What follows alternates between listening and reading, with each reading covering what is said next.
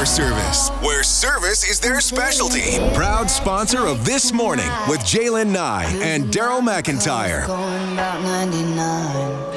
Got my bad baby by my heavenly side. It is uh, 8.06 on this Wednesday morning. Um, the news came out just about uh, 35 uh, minutes ago. The Department of National Defence uh, saying two Royal Canadian Air Force members who had been missing since that Chinook helicopter crash uh, in the Ottawa River near Petawawa uh, late Monday or early Tuesday morning were found last night. Um, four people were on board that helicopter when it crashed just after midnight Tuesday during a training exercise. We know that the military not releasing the names right now out of respect for the families. So lots of questions about what happened, and we're going to. Um, get into it this morning with retired Major General Scott Clancy. Now, uh, Scott, former NORAD Director of Operations, at one time was the commander of One Wing, which is uh, oversees the Air Force's tactical aviation group, including 450 Squadron. Scott, welcome back to the show. Thank you very much, Jalen. Scott, uh, you know, sad, sad, sad news. And I guess, you know, when the Prime Minister said yesterday that he had spoken with uh, General um, with General Eyre and that uh, two had died, it was not the news that anyone was hoping for. But confirmation coming 30 minutes ago. Uh, your reaction? Uh, you know, like anything in moments like this, your heart leaps into your throat.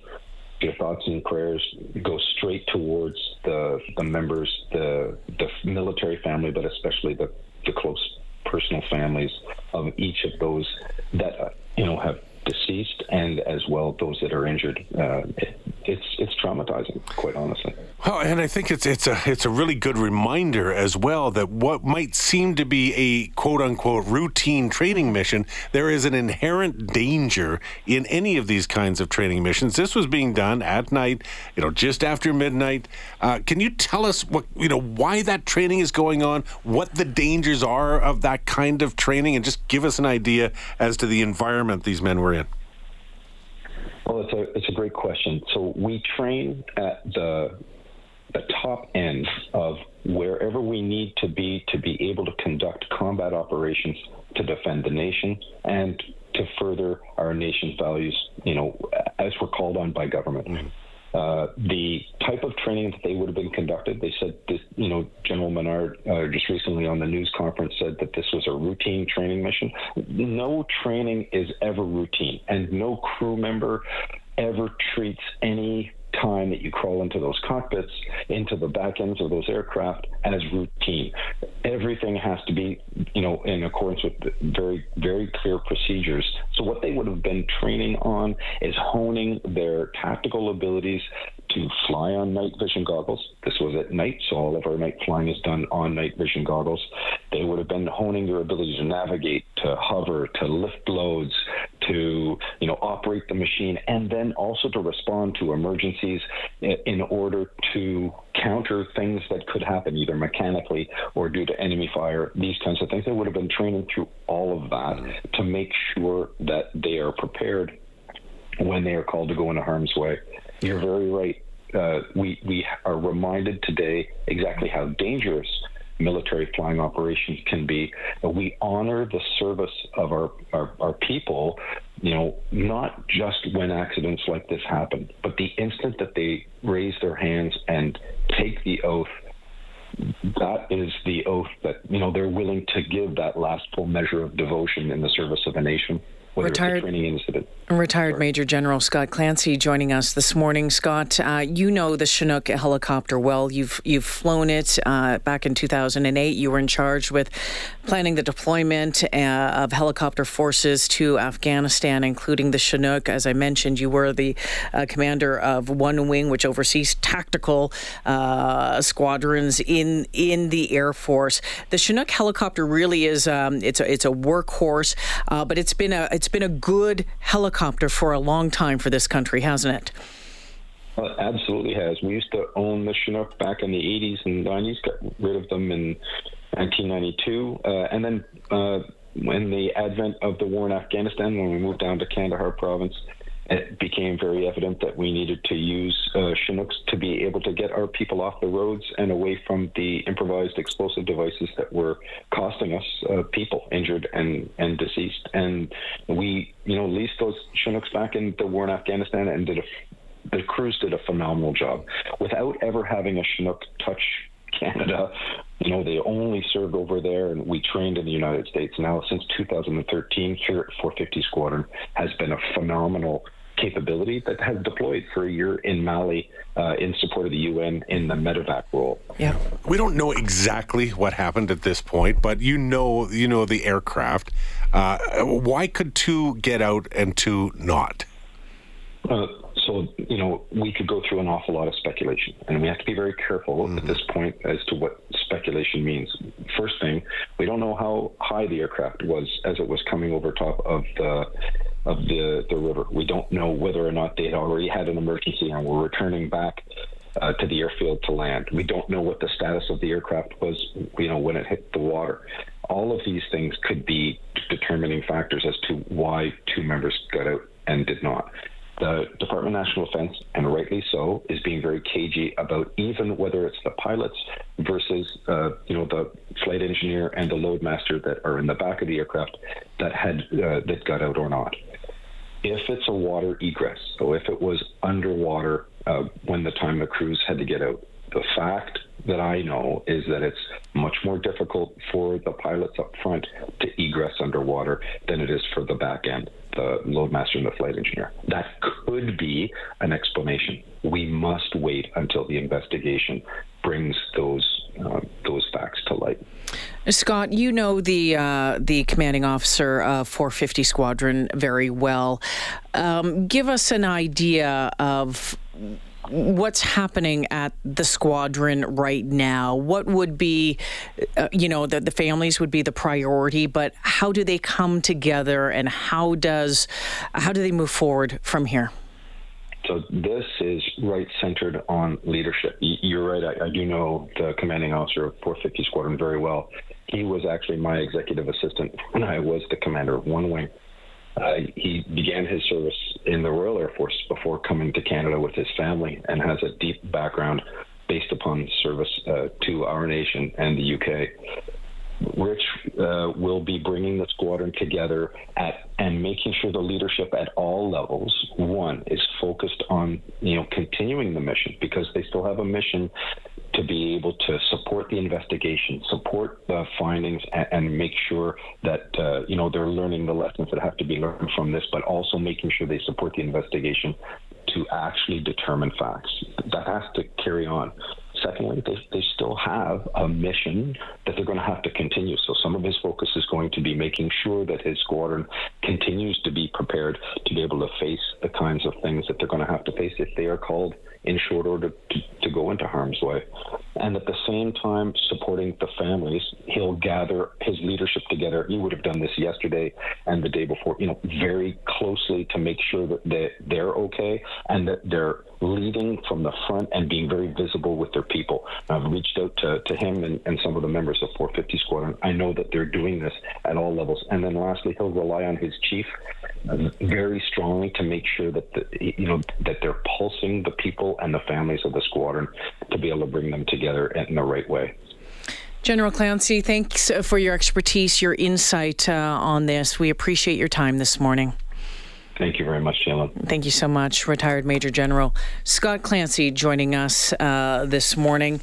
Uh, a little bit of insight into what's happening around that right now. Yeah, and certainly you can't jump to conclusions. You do speculate, you do wonder, mm-hmm. but we, you know, it's not going to hurt anything to sit back and wait until we get the actual details, the facts, etc. In the meantime, you can mourn the loss of a couple of uh, couple of uh, people who uh, gave service to their country. And I think you you nailed it, um, Daryl, when you said it was a you know this is a reminder that um, there's dangers at all time, not just when in theater, when in when in battle. I mean, the, every time you get into a vehicle, mm-hmm. uh, whether it's a helicopter, whether it's tank, whatever, it is is dangerous. There's inherent risk that comes along with it. Well, these guys were training at mm-hmm. night on night vision mm-hmm. goggles with aircraft over water, all that kind of mm-hmm. stuff. Uh, let's take a quick break. We'll come back with more of this morning with Jalen and Daryl.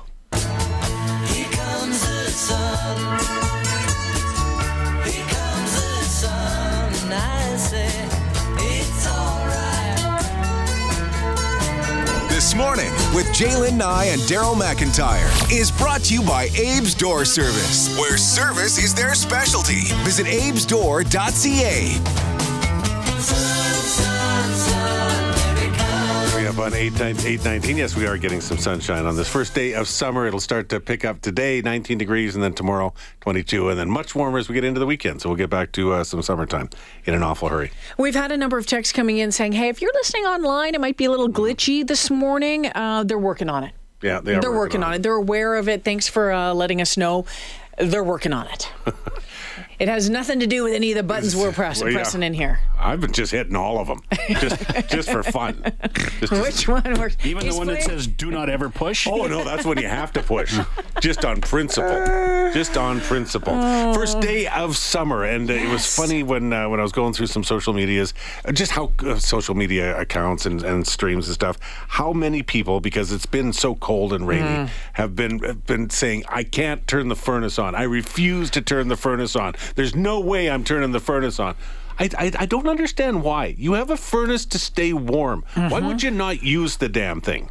I always don't want to do it in the summer because I think it's going to cost me money. Well, it costs you money any other time. I know, but at least in at least it's wintertime when I pay for it. I thought it other parts of the year. It just it just seems to me the more every time you turn the furnace up, it's ka-ching, ka-ching, ka-ching, right? Yeah. So Uh, Well, yeah. You know, the, put a blanket on, extra add an extra sweater, People say whatever. it's just a matter of principle. I refuse. Oh, yeah, exactly. Yep. And that's it. But it's just, it's, you, get- y'all were complaining about how hot it was not not too long ago. That's that's the thing. You're all complaining about how hot it was because it was hot from like I don't know February to, to like just last week. The it seemed to be. it was soaking it up. It was it was hot, and you know then you know Thursday to Tuesday here we are at uh, you know the downpour of rain and yeah chilly, but um, yeah I was I was kind of flabbergasted when my husband had the fireplace on last night. So. Well, got to do what you got to do. Got to keep warm. the puppies warm. That's why you have And by the puppies, things. I mean the dogs. Yeah, the pu- Yes. Bad woman. I wasn't home. Look at you're both like, what can I say? I can't I, say anything. no nothing. Got absolutely nothing. Here, I'll tell you this. Uh, it was cool yesterday. Uh, both of us had a bit of a chill, uh, Mary and I. So we got in the hot tub, but it was still raining. So I do have an umbrella that goes out over top. Oh, do you? Oh, absolutely. and then just because it's irritating when you're sitting there to get pelted in the head with cold rain. It's it drives me nuts. I can't stand it. So I sit underneath First the umbrella, world and it's problems. awesome. Well, I know it's first world problems. I'm well, we aware live of in a first world. but here's the deal: if you haven't used your umbrella for an awfully long time and it's been just sitting there, Oh, yeah. uh, there are little insects and, and things that will crawl up inside the umbrella, and they will set up shop. It's nice and it's it's nice and sheltered, right? It's basically weatherproof. They're out of the elements. I have on occasion opened it up. I had a bat come out I was once. going to say Yeah. a bat. Yes. Uh, I haven't used it in a long time, so there was a hornet's nest being built in there, or had been built, Mm-hmm. and so I opened it up, and all that fell out was dead hornets, Ugh. which is a great thing to see. I love that. Uh, Better than live hornets. nests, a whole bunch of moths. Let me tell Hmm. you a story. We had friends over, and we were in the hot tub, and it started to rain. Said, "Oh, I'll pop the oh pop." oh." Didn't think first time I'd ever done it. Uh, when I, you know, just on a on a whim, opened up the umbrella and our neighbor Carol just about lost her mind because it started raining flies, dead flies that had been inside, pouring into the. Mm-hmm. Well, that's the It's thing. funny, but Everybody gross. out. Everybody. out. Whenever we take the, the, the big umbrella out, we always kind of like bang it around a bit to make sure, right? Open it slowly, bang it around because yeah, the bat thing has bat. happened before. Just quickly, you're you're hot tubbing with other humans? Uh, have yes, sometimes we got a big one. I know, but still. Well, so you Still go to a human soup. and you go into into the swimming pool. There's hot tubs. JPL. I sit in the hot tub with. You just don't do that, right? Yeah. No. yeah. No, we do. okay. We don't do it a lot now anymore, Yeah, but we yeah, do yeah. some. I know somebody. Somebody said, "I'm not getting in that. You're just having me sit in a big bowl of bacteria soup." Yep. So no, Kind of just freaks me out a little bit. freaks you out a little. Yeah, yeah. It's unfortunate. Uh, Matt, the plumber, just, just Jalen's rules of engagement. That's Man, all. Jalen's got a lot of rules. She does. well, the guidelines. Jalen's rules of engagement, Yeah, as my rules. husband calls them. All right. Uh, Matt the plumber sent in a text. I just went from people calling me to fix their air conditioners to having people call me to fix their furnaces because they're not working. By the end of today, I expect I'm going to be back into air conditioning calls again. well, yeah, at least it's not boring, Matt. Right? there you go. Oh, Get some variety.